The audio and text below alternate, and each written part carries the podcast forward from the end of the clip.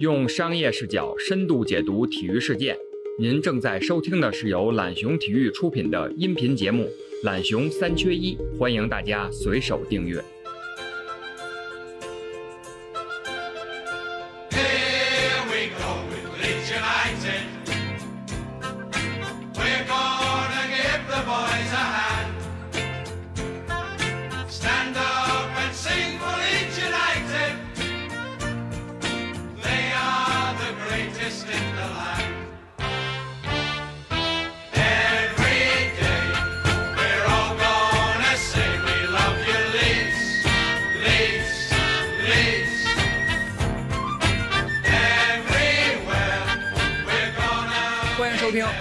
一期的懒熊三缺一栏目，我是今天的主持人孙悦，悦哥啊。上周末七月十八日，英冠第四十五轮结束后，曾经的青年金问军利兹联以榜首身份，时隔十六年重返英超。在中国沉浸了二十多年的利兹联老球迷们全都苏醒过来了。今天我们就来聊聊这支利兹联队，回溯过往那些白衣飘飘的年代，再谈谈今天这支球队啊是怎么重新觉醒的，更要聊聊许多中国球迷可能都不知道的事儿，比如利兹联背后的老板是谁，他和中国资本有什么千丝万缕的联系。按照很多财经门户的说法，这次利兹联升级成功啊，背后还有中国股民的一份功劳。中国的利兹球迷应该写一封感谢信给冯鑫。这冯鑫是谁？您各位啊不一定都知道，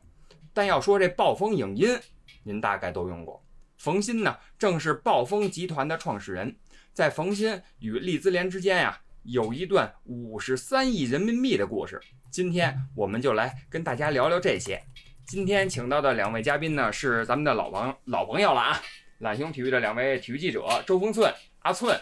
和我们的庄坤潮，打个招呼。各位听众朋友，大家好。好，大家好啊，咱们聊聊利兹啊，今天，呃，我问问两位啊，两位都是九零后，嗯，两位看过利兹比赛吗？我还真的没怎么看过直。播应该都没看过，我我你是九几的？我九四的，然后我小时候看球的时候记得很清楚，一开始的时候，我们那个地方电视台可能会播一些这些比赛，嗯，但是对利兹吧，我记得很哎，清楚，你是。大地方，你是上海啊？那时候应该但那个时候，我说实话，我小时候看、看甲 A 多，你知道吗？就是那时候英超的，一是晚，二是最多在新闻里看看。对记得很清楚，是零四年，应该是零四年吧。嗯，就是那个时候有那个利兹降级的时候，那个画面特别的悲惨，就特别的悲壮。就球员都躺在这个草地上掩面而泣那个。然后我记得那那段时间特别火，那个阿兰史密斯，对就是阿兰史密斯这种球员啊，你现在可能不觉，但是他特别的，在我印象里特别适合现在这个社交媒体。嗯，他那个当时的呃怎么说呢，就是流行度，就是人气特别高。人气特别高，我记得长得很清楚长得帅，然后白发，然后冲天，对对对，白发是冲天杵的那种白发立起来。就是记得很清楚。就是即使我可能没有看过利兹比赛，嗯嗯嗯但是利兹联的名声之大是在在英国吧，就是说在看英超新闻的时候，就基本上是呃众人皆知的。对对，所以说一直没有怎么看过利兹比赛，对我来说算是一个小小的小遗憾吧，因为我不能理解那种前两年还在打欧冠，嗯后面就突然就就直线下滑那种断崖式下滑是一种什么样的体验？就是你挺向往看看利兹的比赛和了解那个年代的。而你只能通过故事去看，嗯嗯对吧？但是你不能真的去体会当时那种心境，因为嗯。对于我来说，我也有自己的一些主队，嗯，我就不能想象如果这种事发生在自己的球比如队，发生在阿森纳的，发生在阿森纳或者发生在申花身上，嗯。那种什么样的体验，对吧？所以利兹的故事就是真的，看球的人都会都会略知一二。昆潮呢？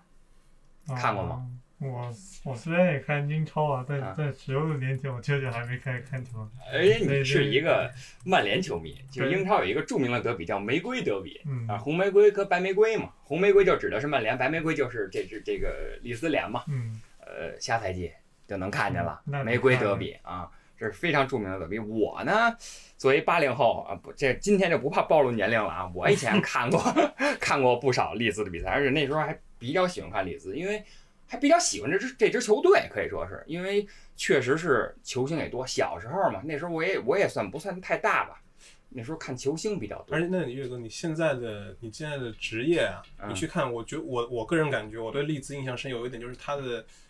队徽，然后他的球衣都特别漂亮。嗯，你觉得从视觉上，他那个有点像叶子一样的那队徽，对对，是不是做的就特别的能让人记住？队徽对，那个特别漂亮，真的是。队徽是那个蓝白金三色，对对对基本上，是。就那个颜色。但是前几年我好像记得利兹是换队徽被人骂了，对，他重新设计是吧？对，有人换队换队徽被人骂了。其实这个队徽还真挺经典的，而且那支利兹联一袭白衣，它特别漂亮，而且那个白衣是沿袭于他之前学的皇马，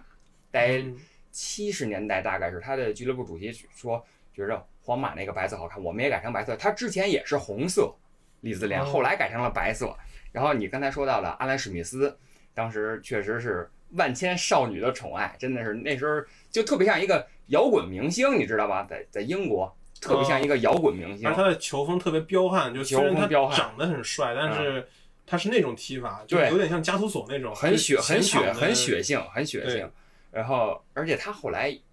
在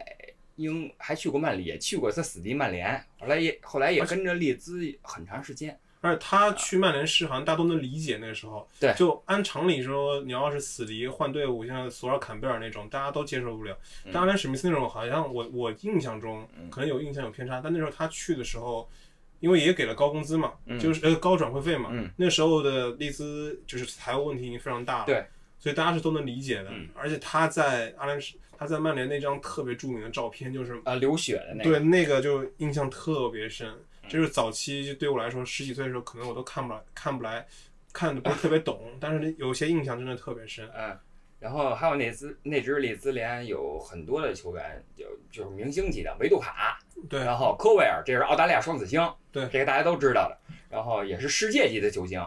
然后当年我因为我是拉齐奥球迷嘛，然后说维杜卡那时候要转回拉齐奥，我还挺兴奋，说报价五百五千万，我说好贵。当时当然如果五千万这个价格但，当时就拉齐奥出了钱，拉齐奥当时也不差钱。其实我们有有点类似于利兹后期就是卖卖掉内斯塔，然后卖掉是斯塔姆的时候，也是财政出现了很大的问题，靠卖球员度日。其实利兹也是因为那个时候拉齐奥也是为了冲冠军嘛。也是为了冲冠军，对吧对，布兰尼奥蒂那个家族也是这么干。然后还有利兹，像还有像费迪南德，还有米尔纳，其实米尔纳米尔纳这次拿跟利物浦拿冠军之后，自己还说呢，说将来是愿意回那个利兹联的。你觉得有没有可能明年就回到利兹，或者在如果他能稳定在英超的话，会不会我觉得他非常会啊，因为一方面嗯利物浦也需要自己做自己的那个球员的年龄更迭了，对对吧？那他在利物浦也过得很成功，对。然后如果最后能够落叶归根，然后利兹联也需要他的话，嗯，会是非常好的，非常好的一个一段故事了。坛佳话可以对说是，但是说实话，像这种老名字回英超的第一嗯年，其实是非常难过的。非常难。像记得很清楚，就前年的嗯富勒姆嗯也是个老名字，农场主。过了差不多也有将近七八年回了英超，然后花了接近一个亿买人，嗯结果还是降了。就你留在英超这件事儿吧，不是特别容易的，所以你得看接下来他们背后的一些老板，他们怎么去继续运运营球队。一会儿咱们聊老板这事儿啊。老板，老板这事儿，他们的老板真的，嗯，你可以说他们精明，也可以说他们坏，嗯但真的就是现在的这些成功啊，多多少少是践踏了一些中国资本，是，对吧？咱们再聊聊，还是老利兹啊，勾起我很多回忆。聊这个，还有当时费迪南德，对，从利兹去曼联应该是还去过西汉姆吗？西汉姆，西汉姆对那只哦，对，西汉姆去的曼联吧，好像是西汉姆直接去的曼联，对，然后那时候还创下了世界当时中后卫后卫最高的转会费。然后费迪南还还还被进过赛，对，而且而且那个费迪南当时在利兹的时候，我记得是是梳小辫儿编的小辫儿，然后他森一样，有点那对种龙龙沟头那个对，然后他替的是当年的南非的国家队队长拉德贝，啊呃，替的他是一老队长，这聊得深印象比较深。然后利兹兴起还是在九十年代，我记得买过哈特尔巴因克，嗯，切尔西名宿，然后对买过他，他非常厉害，那时候就一下让这个利这支利兹就起来了感觉，然后有有还有咱们应该说这个比较有名的人啊，鲍耶，这个应该看英超的人非常知道，著名的坏小子刺儿头啊，对。呃，这个吸食大麻对吧？还有跟伍德盖特著名的这个打亚裔的这个打打一个亚裔的这个也是那个时候嘛，说打的非常非常，而且非常严重打的，最后以对十七万这个英镑私了那个案子，我印象特别深。而且这在这案子这个庭审期间，鲍耶连续进球，我那那我就是说，可能我之后可以看一些自利兹的故事，嗯嗯。但是我没有经历过那个时代，就是特别是在两千年那段时间，嗯，我们索取信息也不会像现在那么方便，对，所以那个时候应该，我想岳哥，你那时候了解这些故事的时候，应该特别有意思，因为它都是场球场外的东西了嘛，嗯对。对吧？然后它的信息也不像现在那么透明，而且你看好还他后来还有呃好像有罗比罗比基恩、啊，小基恩，然后有哈特。然后有那个哈特，还有呃刚才说的那个拉德贝、达克特，都是他们队的球员，我印象特别。然后门将马丁也是英格兰国家队的三门当时的主力门将是西曼嘛，当时英格兰门将还是可以，门将都可以，等于这支球队基本上十一个主力都是呃，可以说是一流球员。所以我我嗯在在回看他那些以前的一些数据的时候，发现其实利兹那两年是有夺欧冠的冠军的这个实力的。对他进了半决赛，呃，零一年的欧冠进了半决赛，打那只瓦伦特别强的那只瓦伦，然后首回合是平局，然后第二回合零比三，哦、是这样。如果越过了半决赛这这个坎儿，他很有可能进就就进入决赛了。到决赛就就不好说了，对，打一场比赛就不好说，真的不好说。唉所以就是差那一口气。而且在联赛其实也是非常具有竞争力的嘛。对联赛那时候，其实那支利兹就有点儿，现在来咱们看啊，就是有点儿那个寅吃卯粮那种感觉，就是他是债台高筑，借高利贷，然后买了很多很多的大牌的球员、好用的球员，然后他就要是冲击这个欧冠，就是花钱买梦想，根本不想以后的事儿，对，根本不想五年、十年之后的事儿。就是赌一个现在，然后说我进了欧冠有大笔的钱进来，然后我可以更好的去招商，更好的去运作，我用这个把这球队做起来。对，其实那个时候我印象中，其实两千年的时候，那时候的足球嗯还是相对比较纯粹的，比较野性一点，感觉原始啊。是原对，就是你说原始，原始就是到后期，就是像美国人入主了像阿森纳和曼联之后，就意味着足球进入了资本时代，那嗯个时候就成了一门生意了，嗯，对吧？就不像说像以前那个时代里面有很多的事情，现在在回看的时候，嗯，是非常的呃，从经济学上不合理的，就比如说像利兹这种，嗯，赌未来了嘛，不是赌现在了，对，花未来赌现在了，这种事儿现在是很难再去会发生的。现在你每个人都巴巴不得分期呢。现在有一个那个财政公平法案，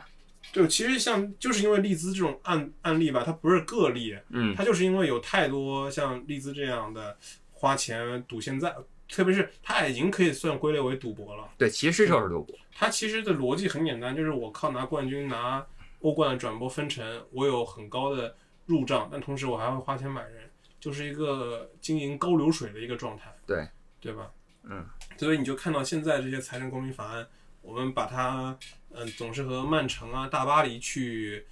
去和它有有一些但是纠葛，我觉着曼城跟大巴黎这种是老板本身有钱，对，他他并不是说我去借钱度日，是嗯，但是他就需要这种法案去兜底嘛，嗯他因为要需要的是那个整个呃世界足国际欧洲足球足坛的稳定，嗯，运营稳定。像我们比较了解的，一零年左右的时候吧，利兹，然后普斯茅斯，嗯其实普斯茅斯现在的球迷可能都不太印象不太深刻了，但是在当年的时候，嗯特别是两千年到一零年之前的时候，那段时间的普斯茅斯在英超算得上是一支劲旅的，嗯，他拿过一次足总杯冠军。然后但他只拿过这一个足总杯冠军，我记得，对，但是他是一支算是在英国南部算是比较有知名度的球队，嗯算是非常有知名度的球队。但他现在已经就连续降级了。然后还有的就是像呃前两年的一二年的格拉斯哥流浪者，嗯，苏超的班霸小班霸之一吧，和凯尔特人嗯他们俩齐名的。不是他就是他，对，啊然后当时也遇到过财政危机，就你会发现，其实运营俱乐部的时候，你只要稍有不适，你可能就会出现这种问题，因为确确实吧，现在的足坛它的整个转会费特别高，然后你运营的成本也非常高。其实我想到一个，就是这特别像打兴奋剂，呃有点你说的那个意思，我明白你在说什么是。吧？就就是当时感觉这个图突然就起来了，没有任何缘由，不是说一步一步我把地基打好，然后我把这楼盖好，好突然就空中楼阁就五层楼就出现在这天空中了，呃就觉得特别绚丽，其实类似其实都是泡沫。对，后面就会出现就是球员球星超市嘛，嗯，就就过不下去了，然后我就只能变卖球员，赶紧那什么。其实在中国也有这，中超特别多，中国有这，而且你发现钱和冠军嘛，它有时候不是它不是对等的，你还是嗯得好好运营。那一二年的时候，上上海申花那时候怎么买的？一个一个阿内尔卡，一个德罗巴，对联赛最后只排第几呢？朱俊时期啊，然后朱俊时期，为什么就是作为本地球迷对朱俊有很多是无法原谅的部分，就是他当时卖国脚，嗯，变卖了基本上大半个队伍，对吧？因为那时候恒大刚起来，恒大刚起来，几乎你看现在是申花是在找恒大买人，嗯。那个时候就是恒大一直在找在找申花买人嘛，嗯，或者他买了有很多跟申花有渊源的球员，其实你就发现，其实运营俱乐部的时候，在球员买卖这一块和呃俱乐部的直接的财政状况是非常挂钩的。对利兹联来说就是一样嘛，嗯，对吧？他就是因为在球员买卖这块最后失衡了，这个就骷髅已经已经补不上了，然后就没没辙了嘛，嗯，只能去做一些他自己也不情愿的事情，对吧？对，然后降级了，然后过了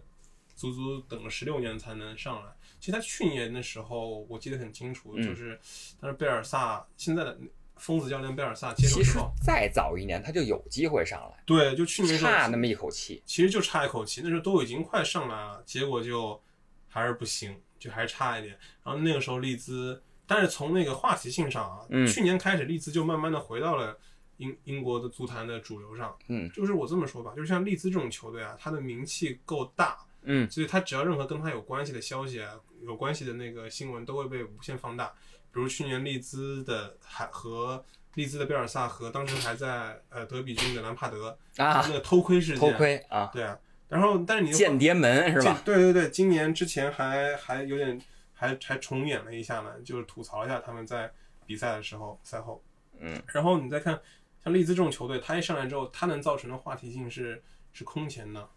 然后有点像，甚至说他哎，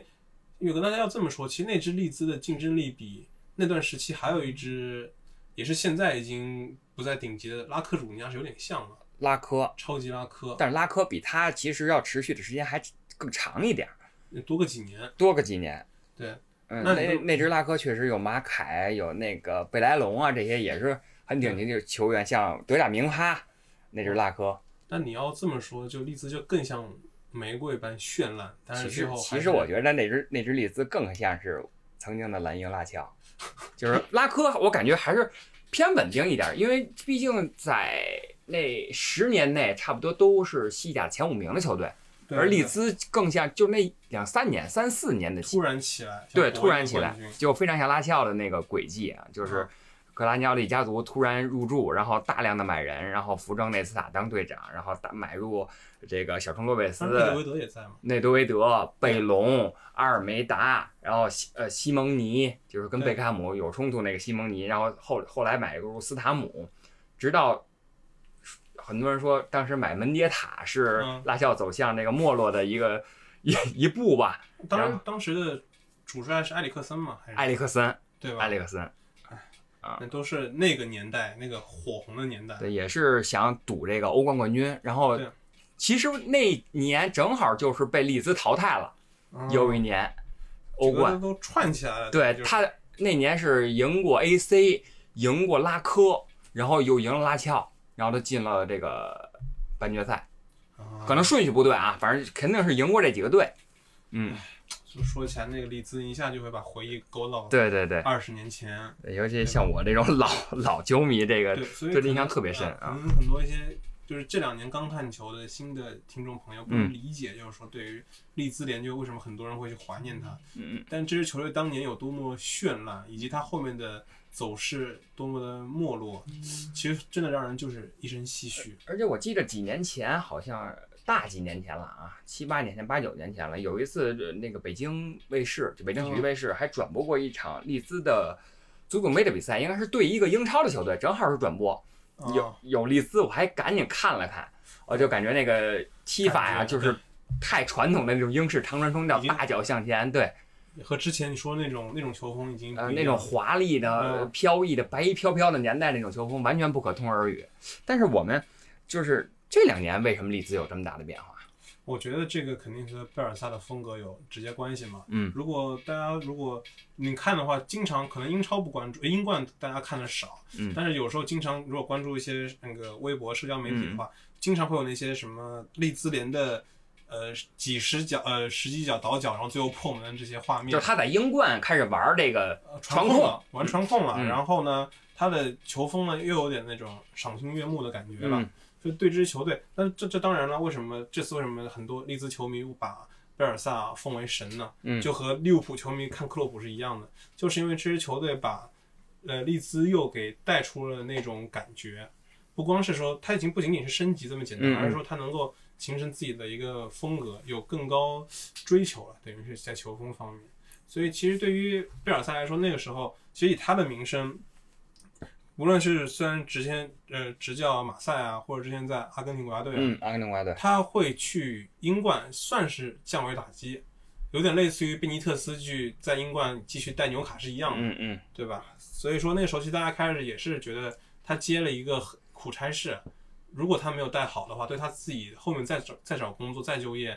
也会也会是个麻烦嘛很，难，因为我看了一下这支利兹的名单啊，我们一个我也不认识啊。说实话啊，一个也不认识，所以他肯定还得继续买人嘛，都是一些名不见经传的名字。这支球队最大牌的肯定就是贝尔萨，我我对他就贝尔萨就是最核心的，现在就是最核心的那个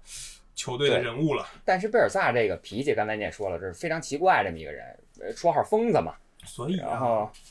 这个就就是他是一个我理解的贝尔萨，我了解贝尔萨，就是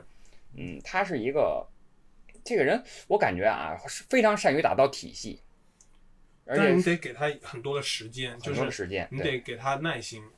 对吧？而且他不是说需要很顶级的球员就可以打造出一个比较不错的体系。你像现在的玄宗齐达内，像瓜迪奥拉，其实都是他的门徒，啊，其实都是接的他的衣钵。我记得那时候瓜迪奥拉还想邀请过贝尔萨，，对，瓜迪奥拉一直想找一个称职的助教，他是非常欣，就是就就是瓜迪奥拉这种是非常欣赏贝尔萨的这种体系的。当时还有一个笑话说，那个呃贝尔萨跟那个现在大连的主教练贝尼特斯嗯，两个人。如果聊足球战术的话，可以聊到死。对，这两个都是球痴嘛，对，都是球痴，都是球痴，就是可能有一千道战术在自己脑子里啊，就是各种分析。然后我觉得贝尔萨这人也挺有意思的，他是一个亚军亚军教练，就得过很多很多亚军，就是老是差一口气。那和那个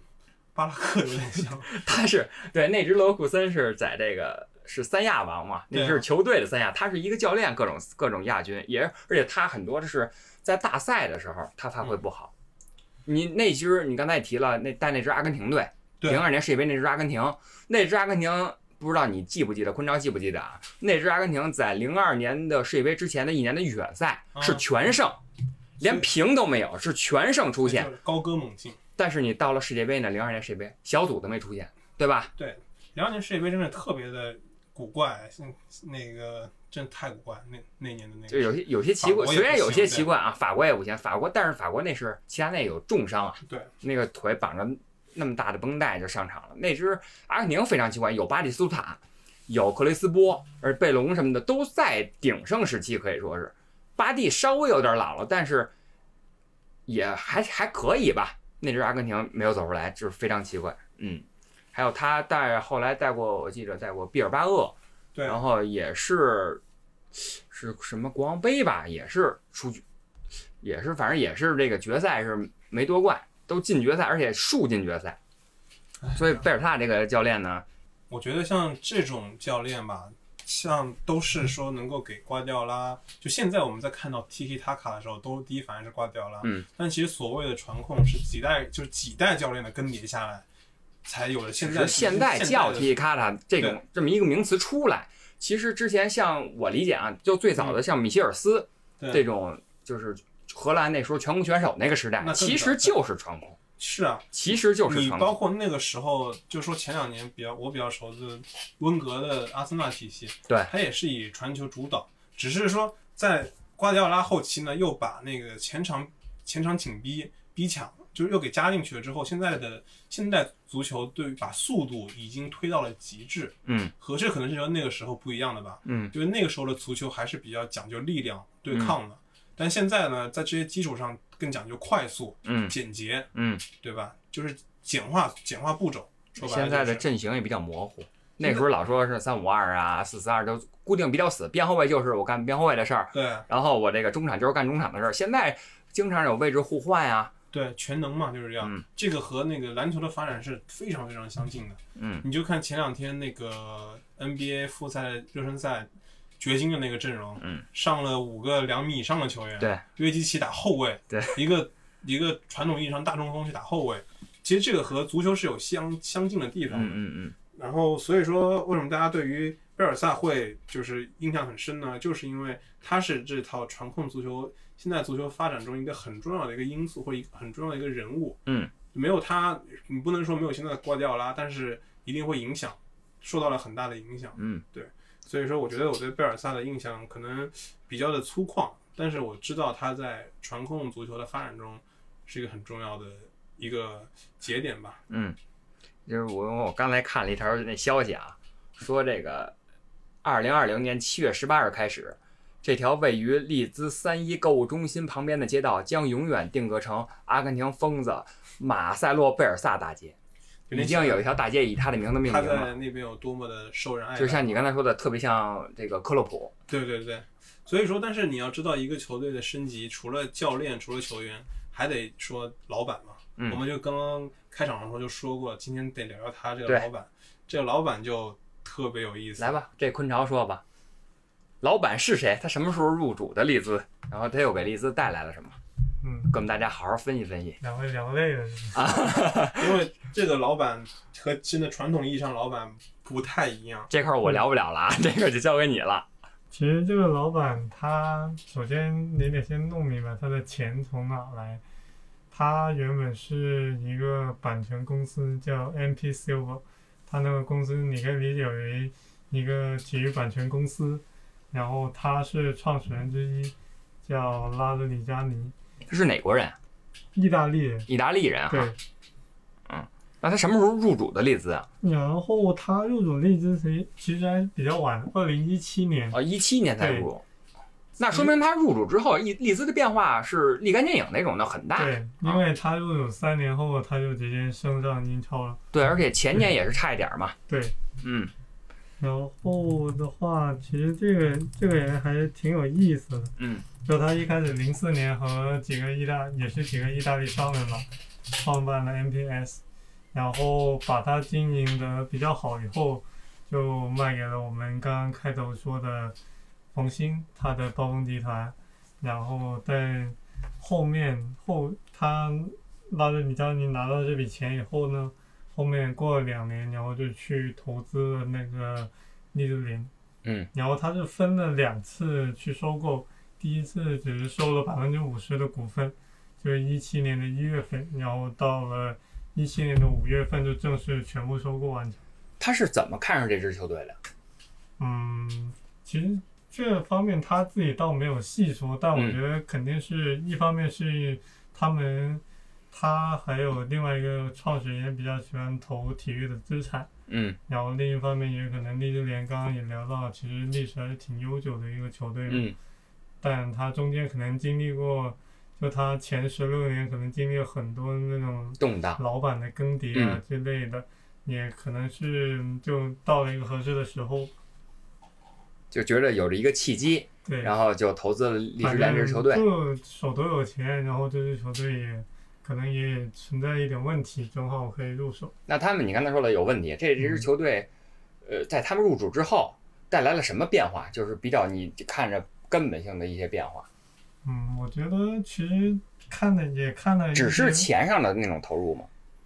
钱是一方面，我觉得嗯老板入场，你肯定投入肯定是要有的，嗯有，而且你得钱得花的值嘛。你嗯刚刚买了一个买了一个好的教练，两年就给你带到了去带上英超，我觉得这也是很大的一个关系吧。关键还是老板你得选对人吧。嗯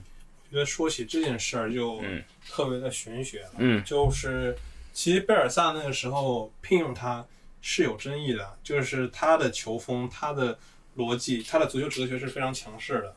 对吧？对然后你能冒险去用它，用人不疑，疑人不用，疑人不用，然后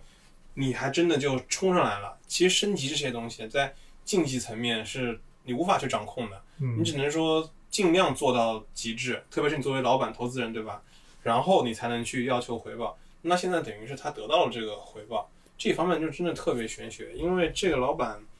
在 NPCL 吧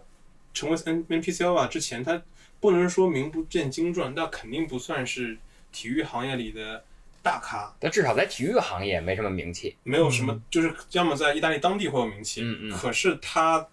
就是和中国资本接手之后，嗯让他的整个的职业生涯或者他的人生都发生了巨变，嗯这一块就是特别的，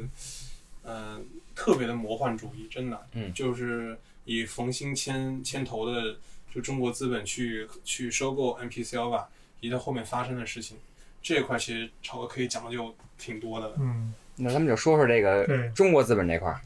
其实，嗯、先聊 NPS 这个公司吧。嗯好零刚刚说了，零四年成立，然后到到一五年，应该是它一个比较鼎盛的时期了。嗯，他当时手里有 NBA 的版权、世界杯、F1，包括很多你能数出来的顶级赛事，版权都在他那里。嗯，然后到了一五年，也是对于中国中国体育产业也是一个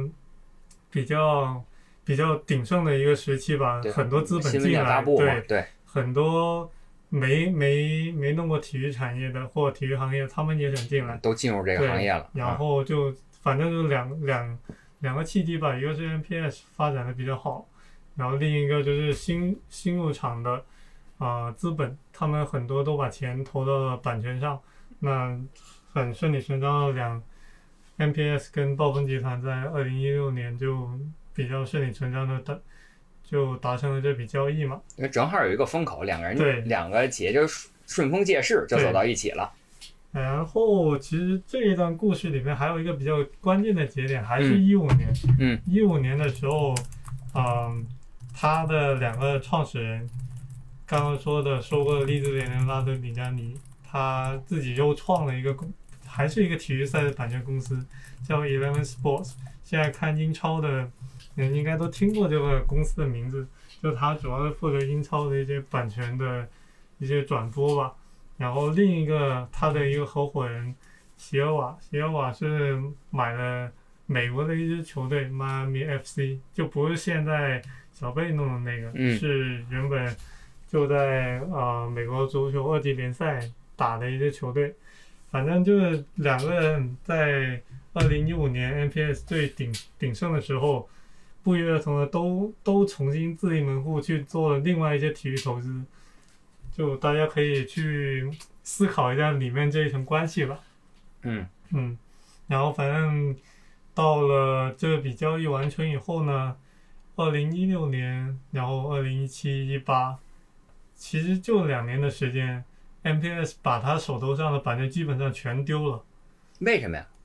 这就牵涉到一个很重要的问题，因为嗯版权生意其实说白了，除了你个人的，就你公司的转播实力以外，嗯你的去谁去谈这个版权，你这个核心团队是非常非常重要。就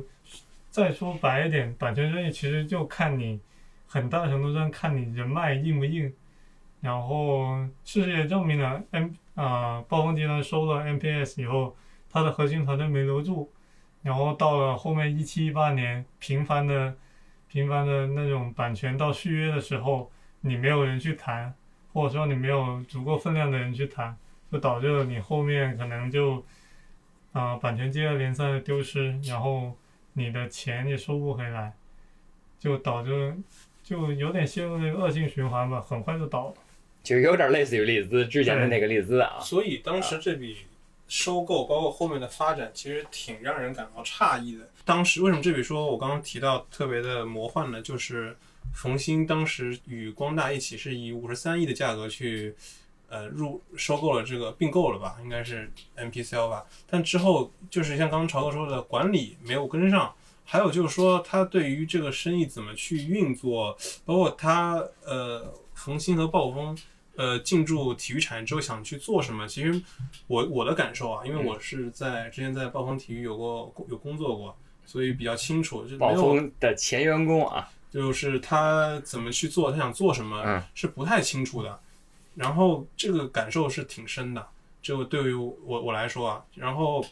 是不是那个期间就是疯狂的招人，然后成立各种部门？我觉得对于冯鑫来说，可能对他来说有些不公平的点在于，嗯呃，他是在一五年的时候，呃暴风上市之后，他借着当时有个把暴风这只概念股就是比作为小乐视嗯。的那个环境，嗯，当时有有这么一回事儿，然后所以他当时市值是就是有过创下过连续二十七个涨停板的一段历史嘛，哦。然后所以那时候特别的火，然后冯鑫等于是就就是整个人的身价急剧窜升，然后他到一六年的时候，呃，准备去呃进驻了体育产业，但他其实进驻的时候时间点已经有点晚了，就是那个时候的体育产业是在最高点，他等于是最高点入场，嗯那时候那一年，呃，中超炒到八十亿，对吧？那个乐视和体奥动力那一波，然后后面他其实手上他能买的也有限。那时候暴风买过中超的分销权，一轮比呃一轮一场，然后当时他还买过 CBA 的版权，一六至一七赛季，他其实零星是做过一些这些工作的，包括版权的生意。但是他接过手之后，你想去做什么？我觉得我的感受是他比较的迷茫。但是他最后会造成这么大的一个窟窿，是真的大家都没有想到的。就是 NPC 吧，最后的让导致冯鑫的下场是非常非常的凄惨的。作为一个上市公司的老板，中国资本在这个体国际这个体育投资里边儿，这这次说说可以说不成功。我觉得算是，就是为什么有就是有些财经报道会变相的去说是中国股民帮助利兹升级呢？就是因为？就是因为有过，就是现在的利兹老板就是踩着冯鑫和、和暴风的，甚至说就是不能叫尸体，但是说可以说是当时踩着他们上位的，嗯。给了他们很大的一波资本，让他整个的他自己的一些呃体育的布局都可以做到了，因为有钱了嘛，对他来说，也不知道当时其实这样，就是冯鑫后期也要想通过法律渠道去把那个 NP Silva 的这个事件给给圆回来，去告，但是告不成功啊，就是他就像走了一个呃法律的漏洞，或者说从法律角度上你没法去判定他有问题。所以最后的这个窟窿只能让冯鑫来填。所以超哥最后冯鑫的下场是，结果现在他现在干嘛了？现在的话，冯鑫应该是差不多一年前吧，就已经被被采取强制措施了。原因是因为他在当年那宗 NPS 的收购案里面有行贿的行为，就然后另一方面，暴风集团也没有了实际的掌舵的人吧，现在也那暴风现在最新的情况是，暴风现在的情况是，这个月七号吧，他们已经收到了深圳深深交所的一个通知，就如果他们还不公布那个二零一九年的那个年度报告的话，他们的股票就可能就会被强制退市。然后现在离离那个一个月大限其实也没多久了，八月七号，他们如果在八月七号前他们拿不出来，那他们就有可能会被强制退市。好，这个后续报告请看那个懒熊体育啊，咱们会报道这个事儿啊。所以说啊，就是暴风现在的凄惨程度嗯和、和利兹现在的风光程度是非常令人又很唏嘘的。正好是一个反比啊。就是一个就是一个在往下走，一个在往上走，嗯就是这个感受特别的深刻。那那个利兹可以算一个中资球队吗？那不能算，也不能算那不能算中资球队，但是他的确和中资有有千丝万缕的联系是吧？对，他的钱都是都是血汗钱。啊，那现在咱说到中资球队啊，你再谈谈中资球队。现在中资球队在这个国外的这些境况怎么样？其实说起中资球队，就是大家比较比较受关注典型的几个啊像呃英超的就是狼队，狼，复复兴的狼，嗯然后西甲的就是吴磊在的西班牙人金辉嘛，然后还有西乙了，西乙了，西乙了，还有 西了我还不太能习惯。啊，然后还有就是格拉纳达，格拉纳达这支球队呢，它不像那个西班牙人，因为有吴磊，所以说受关注度比较高。但格拉纳达也是中资的，格拉纳达曾经有过操作，买过张成栋那是巴列卡诺啊，巴列卡诺，哦，我记错了，巴列卡诺，巴巴列卡诺，对，对，那是巴列卡诺。他这张成栋都在巴列卡诺踢的还行，哎对，有机会因为，他能说西语，他能融入。对，对他不像那个西哲，西哲是确实难为他了。西哲当时有点儿，好像就是老板授意说你要买过一个这个中国人，对，就给他买过去了，是营销型中场吧？当时那个时候就对啊，那时候其实就其实这些就说明中国球员是比较吃香的嘛。然后格拉纳达作为一支中资球队呢，他没有去在球员方面做一些很多运作，但是从俱乐部的角度来讲，他就是经营比较得当吧。其实格拉纳达前两年也降过级，但是呢，他今年上来之后，他就成了一支中游球队。其实如果你真的要去说的话，嗯，我觉得是蒋一章他们那个把一支球队经营的这么一个逻辑给摸透了。因为格拉纳达当时刚接手之后，还聘请过阿森纳名宿亚当斯当那个主帅，嗯，然后或者说他之前也有一个呃新势力和旧势力的一个对抗，但后面之后你摸清楚脉络之后，格拉纳达这两年再去呃运营的时候就非常的得当了。就是说，从俱乐部角度来讲，他可能没有特别没有花特别大价钱去买人，但是像索尔达多啊什么的都特别的好使，就是说整支球队就可以稳定下来了。因为对于大部分的呃俱乐部运营俱乐部的时候，你没有必要去抢这个头版头条，你只要能够有每每年有稳步的营收，其实就已经是挺好的了。但是像为什么今年西班牙人就比较的比较的惨呢？因为嗯去年还在打欧战，今年就降级了，就是因为他就是伤筋动骨了。这么说吧，拿打进欧冠之后就卖了好几个核心，主帅也没有留住，掏了一笔现金，等于是从财报的角度来讲，去年西班牙人的账是挺好看的。嗯，但是呢，从球队经营来说，你可能你也相对应的做了补补强，但是你把整个球队的节奏全给打乱了。其实这是很多中小球会，就是突然有一年起起来了，进了进了欧战，的一，个情况，其实有时候还不如不进这个欧战，有时候进了欧战之后，你想多了。对，然后呢，还有就是因为你小球队进欧战，一定是说明你有几个球员抢眼了嘛，嗯，然后就被大球会给看中了。然后你说这时候你卖不卖人，对吧？你如果你有野心，你留住人，继续去补强。所以说，对于呃西班牙人，呃老板陈先生，就是我看过一些报道，有一些会认为他有点的没有运营得当吧，在做决策的时候，其实也是有些微词的。但就看他明年能不能上来吧，因为我看到有报道说吴磊是还在西班牙人的明年的这个计划之内的啊，啊，所以说应该还会有受到很多关注。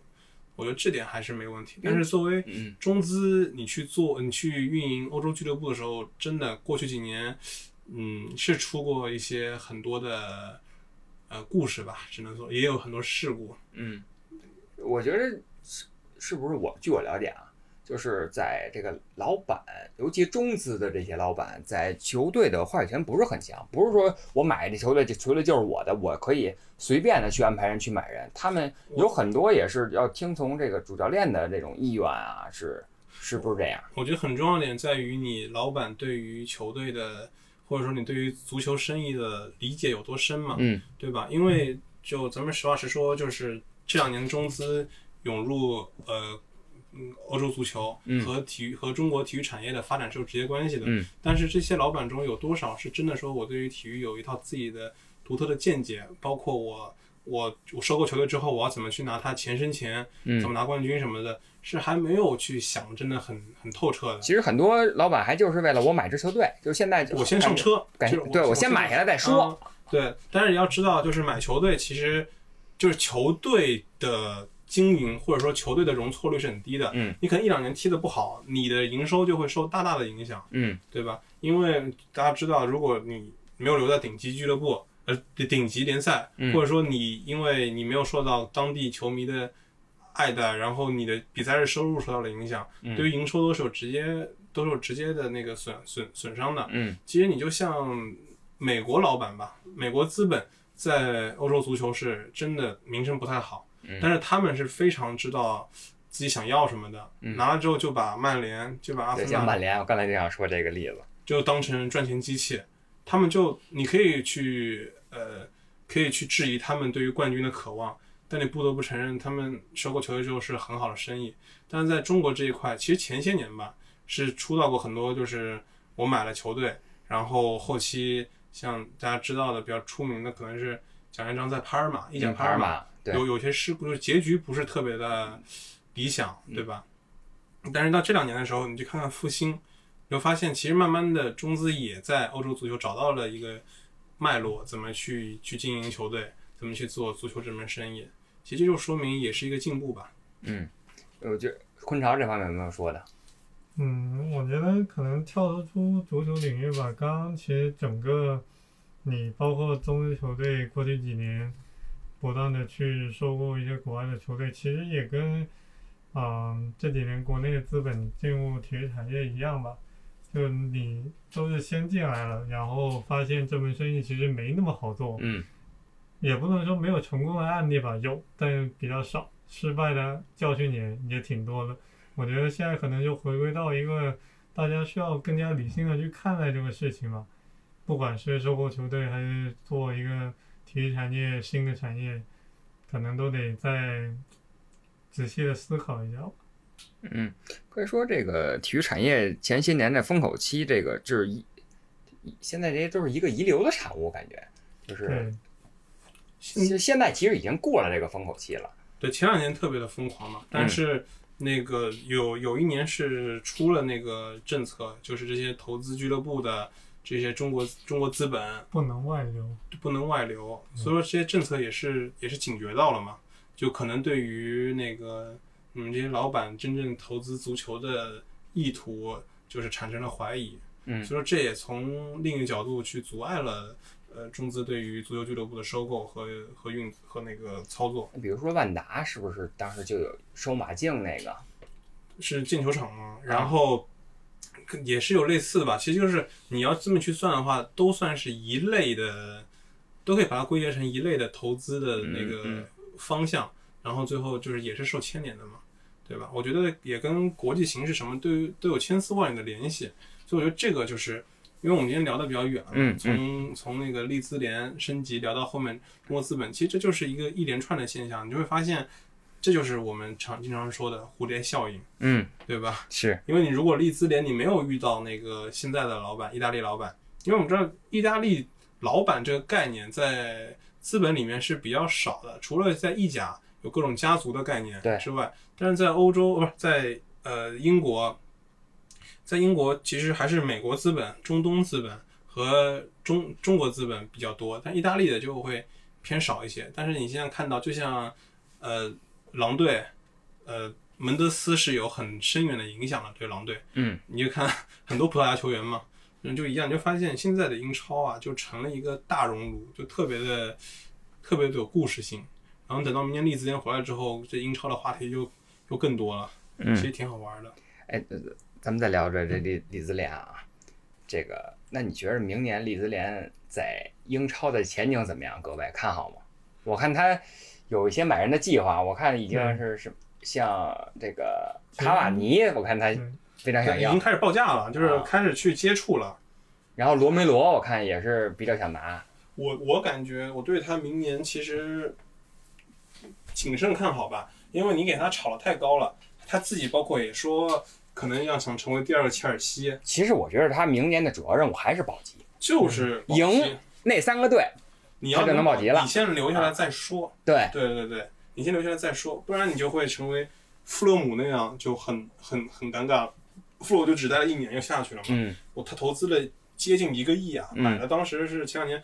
嗯，塞里啊，然后塞塞尼翁啊，啊，都是好手，薛尔勒都、啊都在那支富勒姆，但你现在就发现没有任何意义。你如果留不下来的话，嗯，因为都知道英超的留来英超之后，你就会拿到很多的转播分成嘛，嗯对吧？但是你还是得继续经营。但是以利兹这个老板的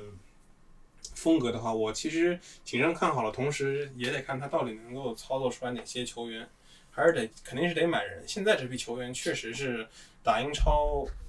不太看好，但是利兹的牌子对于买人来说可能会有点用处吧。就是他本身的吸引力，还有他的是是它的很多人认他这个情怀方面的东西，可能会吸引一些球员来到他这个球，队。或许会有。昆超觉着这是老板的运营方式，嗯然后他这个老板的思维模式他会怎么做？我觉得吧，嗯反正夺冠之后，老老板已经说了，他要加大投入，然后这几天也频繁的吧，各种把球员的传闻传闻都来了，估计也是一整套流程吧。反正我觉得球队买不买呢，首先最最大一点还是得看老板愿不愿意投入吧。嗯，反正他已经表态了，那我们就看着。就只能拭目以待，是吧？对，呃，封封寸给他推荐两个球员，我觉得有没有方就是觉得贝尔萨这个体系适合什么样的球员？就非常适合英超，既经济实惠又好使的那种。我觉得米尔纳就挺好，他可能在技术上面不是没有到那种可以当，呃就是你觉着这支，我就是我理解啊，你说的就是应该是米尔纳回到当一个精神领袖，因为他一是需要硬度，二是需要经验，嗯，他硬度够，经验也够，对，他就特别适合现在的那个还不贵利兹，因为你其实有个误区，就是你现在想去英超打你的美丽足球很难。你如果你这时候你要想保级，你得先拿出先把姿态放低嘛。对，在英超这个级别你打传控的话，这些现有的球员的技术能力应该是不足以支撑的。对你起码你要打三十八轮，你可能能好个两三场，我能好个五场十场。就像阿森，就像阿森纳，阿森纳的阶段性嘛，对阿森纳就是阶段性的。阿森纳能当时在那个环境里靠传控拿一两个冠军，已经是做到那时候的极致了。嗯，对吧？但对于利兹来说，我觉得他前期还是需要找到一些就是英超经验比较深的球员，因为现在在市场上，今年这个市场比较的比较难难以预测，也不知道利兹真到最后能拿出多少钱的预算来买人，但是买人一定不能说去买呃市场上比较火的那些人，最好还是要去买些务实的。对吧？就拿出保级球队的那种就别重名名单，别重名气，对你说卡瓦尼真来了，像卡瓦尼这种，他是有顶级，他是有顶级前锋，但是你一场比赛如果一直都是被压着打的话，嗯，你卡瓦尼处在前面意义不大。对，你还是要找一些万金油类的球员，可以先去留下来。嗯这一点是我现在感觉我的一个我的一个判断吧。嗯。昆超觉得呢？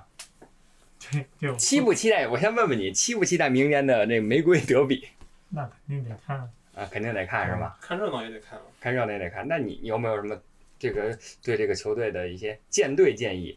或者觉着嗯哪些类型的球员适合他？咱不具体到哪个人，嗯，反正我觉得，如果是刚上来的球队，肯定还是以稳为主吧。你太，虽然说有的时候乱拳能打得老输，但你要三十八轮连续乱仗打赢也不大可能了。主要任务还是保级吧，我认为。封存觉得也是保级，就是保级，能保级就谢天谢地了。嗯，没有必要设立那么高的目标。他刚上来第一年什么都还没适应呢。嗯，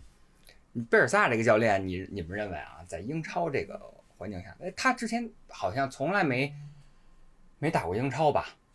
没有没有，他没有我不记得他打过英超，是吧？对他不没有像那个其他教练一样，等于他也是一个新的新的领域嘛。英超新丁，这个英超新教练带着一支可以说是全新的，虽然名字是老名字，可以说是带着一支全新的利兹联，又从英冠冲上了英超十六年啊！弹指一挥间，我们来看看还能不能回到那个白衣飘飘的年代，让我们期待一下下赛季的英超，期待一下下赛季的利兹联队。好了，本期的懒熊三缺一就到这里了，我们下期见，拜拜。